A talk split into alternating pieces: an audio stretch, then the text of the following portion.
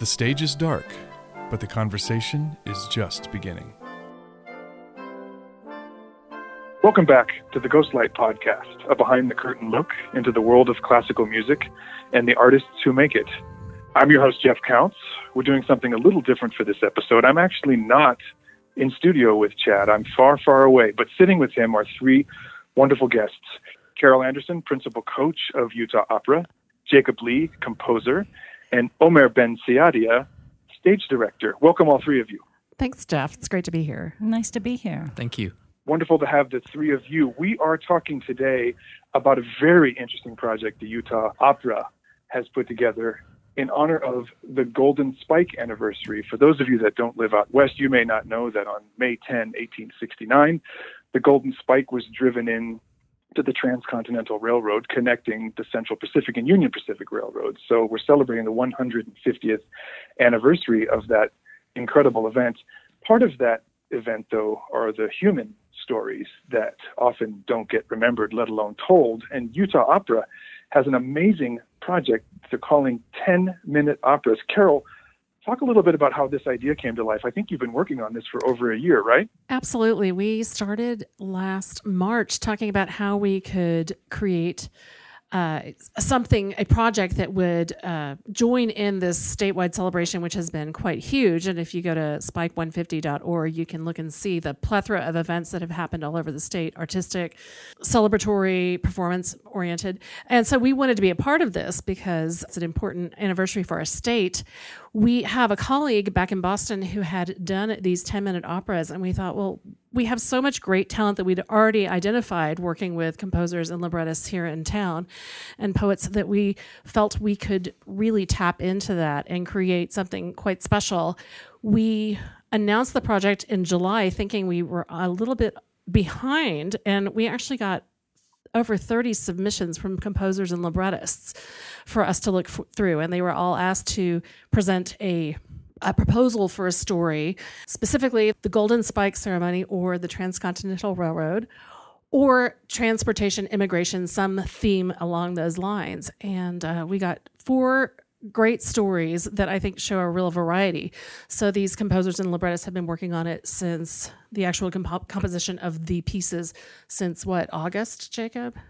Yeah. And then we've had several steps along the way. But one of the things we love the most about this is that we're taking it out to the community. So everyone doesn't have to come to downtown Salt Lake to our home in the Capitol Theater. We're actually taking it up north to Brigham City and to Ogden, as well as performing in Salt Lake. That's a really great part of this, the fact that you're, making it sort of service-oriented as well, not just something where you build it and they come, you're going to take it to them. I think That's great.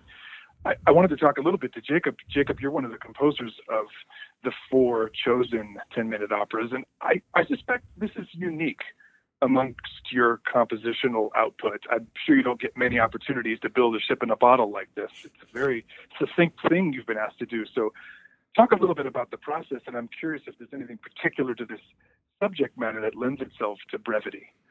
I'm often, when I'm composing, I try to get a character or an idea or a feeling down to its most just core elements, and then I can go and expand on that. Composing an opera is a first for me, and so this has been a very unique opportunity in that regard. In particular, working with a librettist is something just so fascinating and new, working with my librettist, Christine. Just working together with her to really nail down what our characters were, what we were trying to accomplish, what we were trying to say while we were writing this opera is something that was just so completely novel for me. If I can just interject too, I want to point out, This was really interesting. Many of the submissions that we had were from established composer and librettist teams, so people who knew each other already and applied as a group.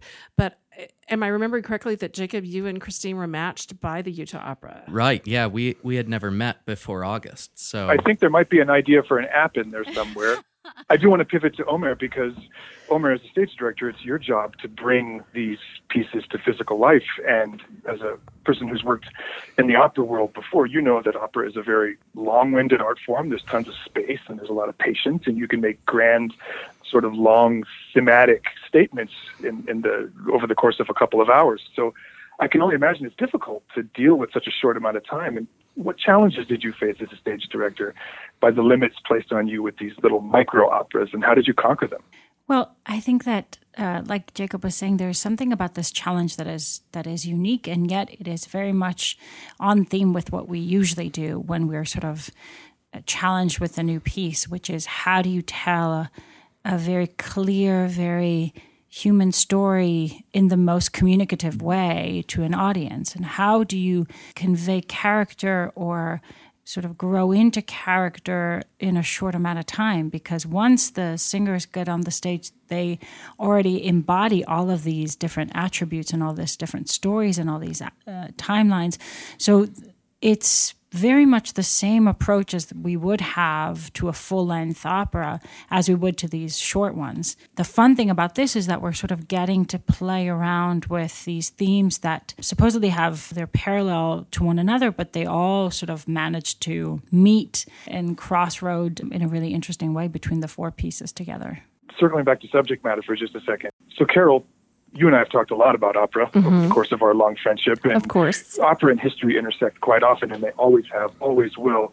And I want to know what you think about what makes opera so effective as a repository for memory and context. Why do our most important stories, and in this case, most problematic human stories, gain so much by being set to song? What's the magic there? Well, I think there's something incredibly visceral, first off, about the unamplified human voice and its power to communicate. And so right there, that breaks down a lot of the barriers. Also, and I've seen plays that explore problematic subject matter, musicals, whatever, varying forms that looked into this, but I feel like with our operas, we're able to bring in a palette through rhythm and pitch that you can't always access through just simple speaking of the voice. And then we also have not just the four performers in each opera, but we have the voice of the composer and how Jacob has told the story through his music, how Christine has told the story through her words.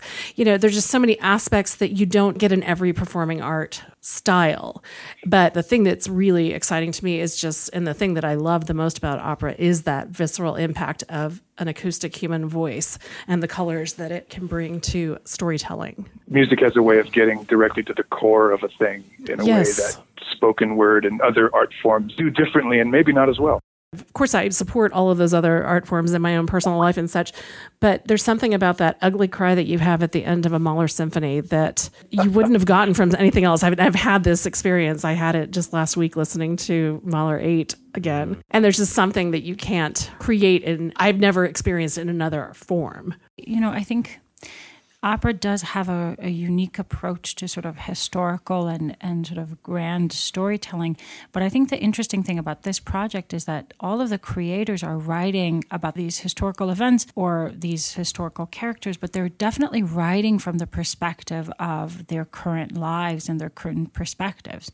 So what we have are 8 artists who come together with their current 2018, 2019 values and sort of sensibilities and writing about this. So it's not just something that we can sort of keep and relay as historical fact in the past, but also have some of our perspectives that we can bring to it now that challenge it sometimes, that miss it, that are nostalgic about it, that are appalled by it. There's all these different reactionary approaches to it as well.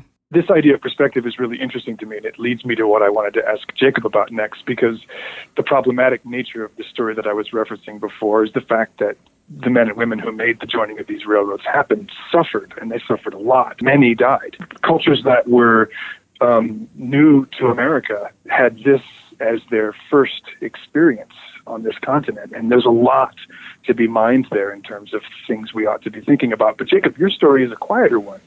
It gives us a rather calm look at these 3 characters as they are nearing the journey's end, and they're sort of looking back on what they've done and sort of discussing with each other how they plan to reckon with the West going forward. And I find that really interesting that you chose this sort of softer way of entering these characters' lives. So what should listeners take away from your specific creation for this 10-minute opera project? I think the angle that we're trying to capture here is that feeling, and I think everyone can relate here, where you have some sort of traumatic experience, and the longer the better. In my short life, I can only compare to something like finishing a degree or some large work that I'm working on. But you have this moment, and sometimes it's just a couple of minutes, and sometimes it's a couple of days, and you just need that time to process. And that's really what I think we're trying to capture here. So on the one hand, that. But on the other hand, we also have this very literal gathering going on where they've connected the railroads, and so now the world is basically open to them. And so each of these characters are trying to figure out what their home situation is like. Where are they going after that? Are they going? They have to redefine what home is for each and every one of them. Mm-hmm. Omer, I think I know a little bit about what you might answer to this question, because you started to talk about it when you were commenting about the history and the way it intersects with this art form. But I'm curious, in a situation like this where you've got four operas, they're basically four variations on a theme, you're directing the package. I'm wondering what choices you make as a director to make them distinct but connected. And are you actually trying to tell a meta story across the set, or do they each get the unique treatment? Do they each exist in their own sort of discrete space? I think that in looking at how to make this into one whole performance, it was important to sort of keep this idea of our modern perspective on it, so that we have the wonderful resident artists as themselves throughout the show.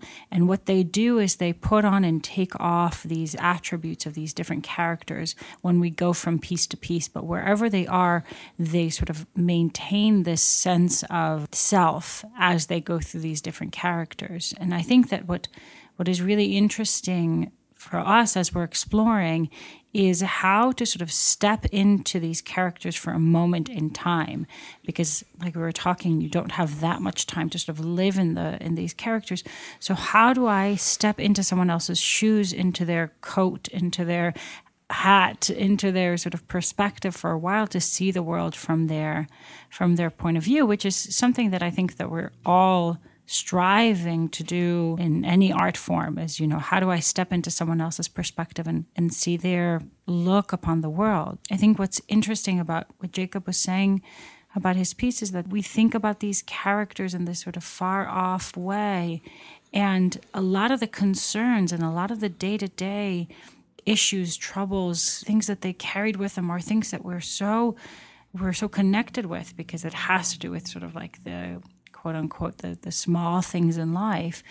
But those are the things that you have to sort of, that accumulate into something. And just like I think with these pieces, it's every one of them is a strong sort of perspective on this theme, but there's something about the whole of all four together that also sort of give you a window into this world, that the accumulation of it brings a different perspective to it.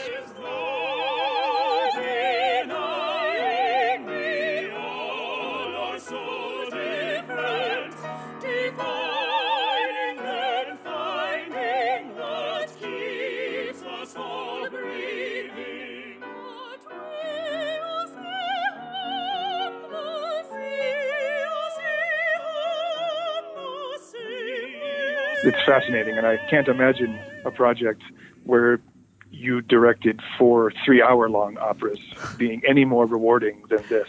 I'm sure that the tiny nature of this does not take away from its impact. I'm sure that there are 4 very powerful statements. Yeah, and I think, it's been such a pleasure to work with these teams. We started working in the fall, sort of as the pieces have been evolving, and it's, I can never get over how great it is to actually be able to talk and see living composers and librettists, and I've been very fortunate to be able to do that a lot. And because there's something about the sensitivity and the reaction and sort of their ability to respond to one another, to respond to me, to respond to the singers.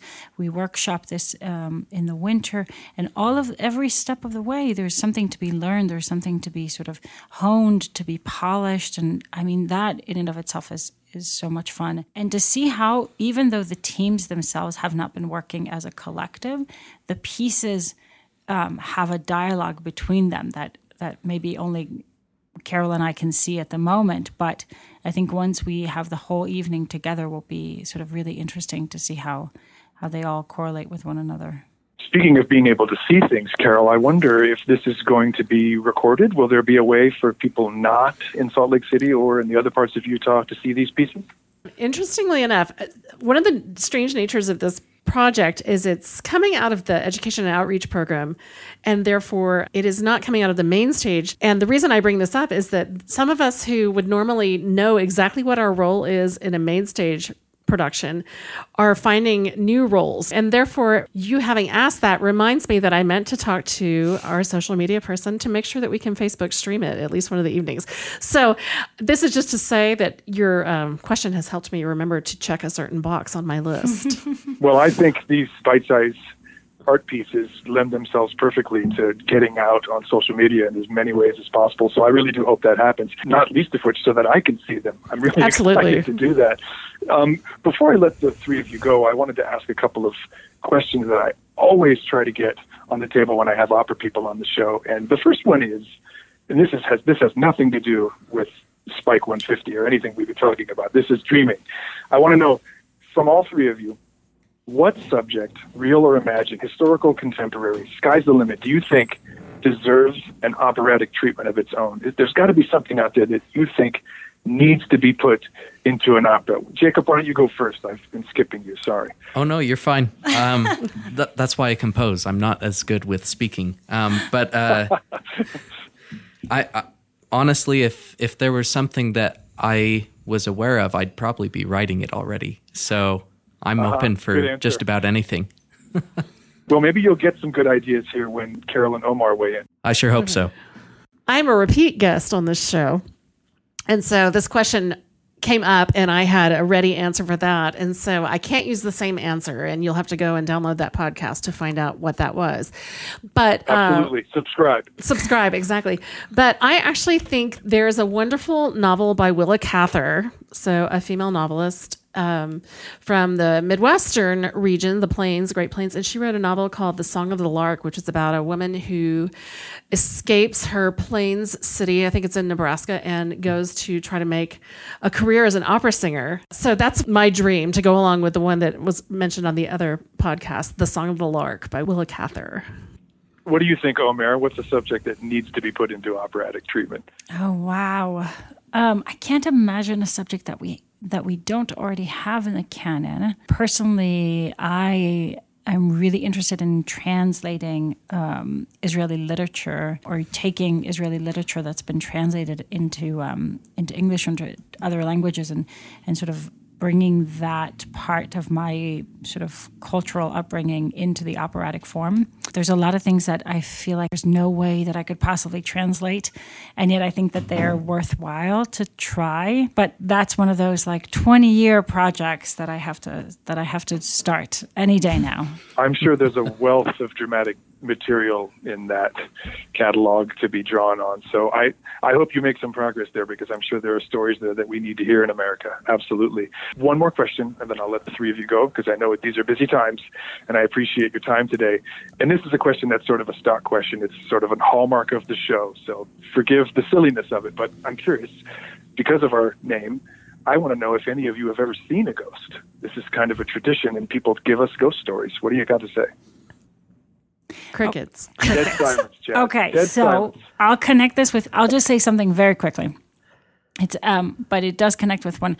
So I love, one of the pieces in the short opera project is No Ladies in the Ladies Book, where the women of the past come back to haunt these two male journalists, as they were, and they haunt them with facts. They haunt them with reminding them of all of the contributions that were made by women throughout the history of the railroads, the construction, the planning, the tools, the inventions, all of that.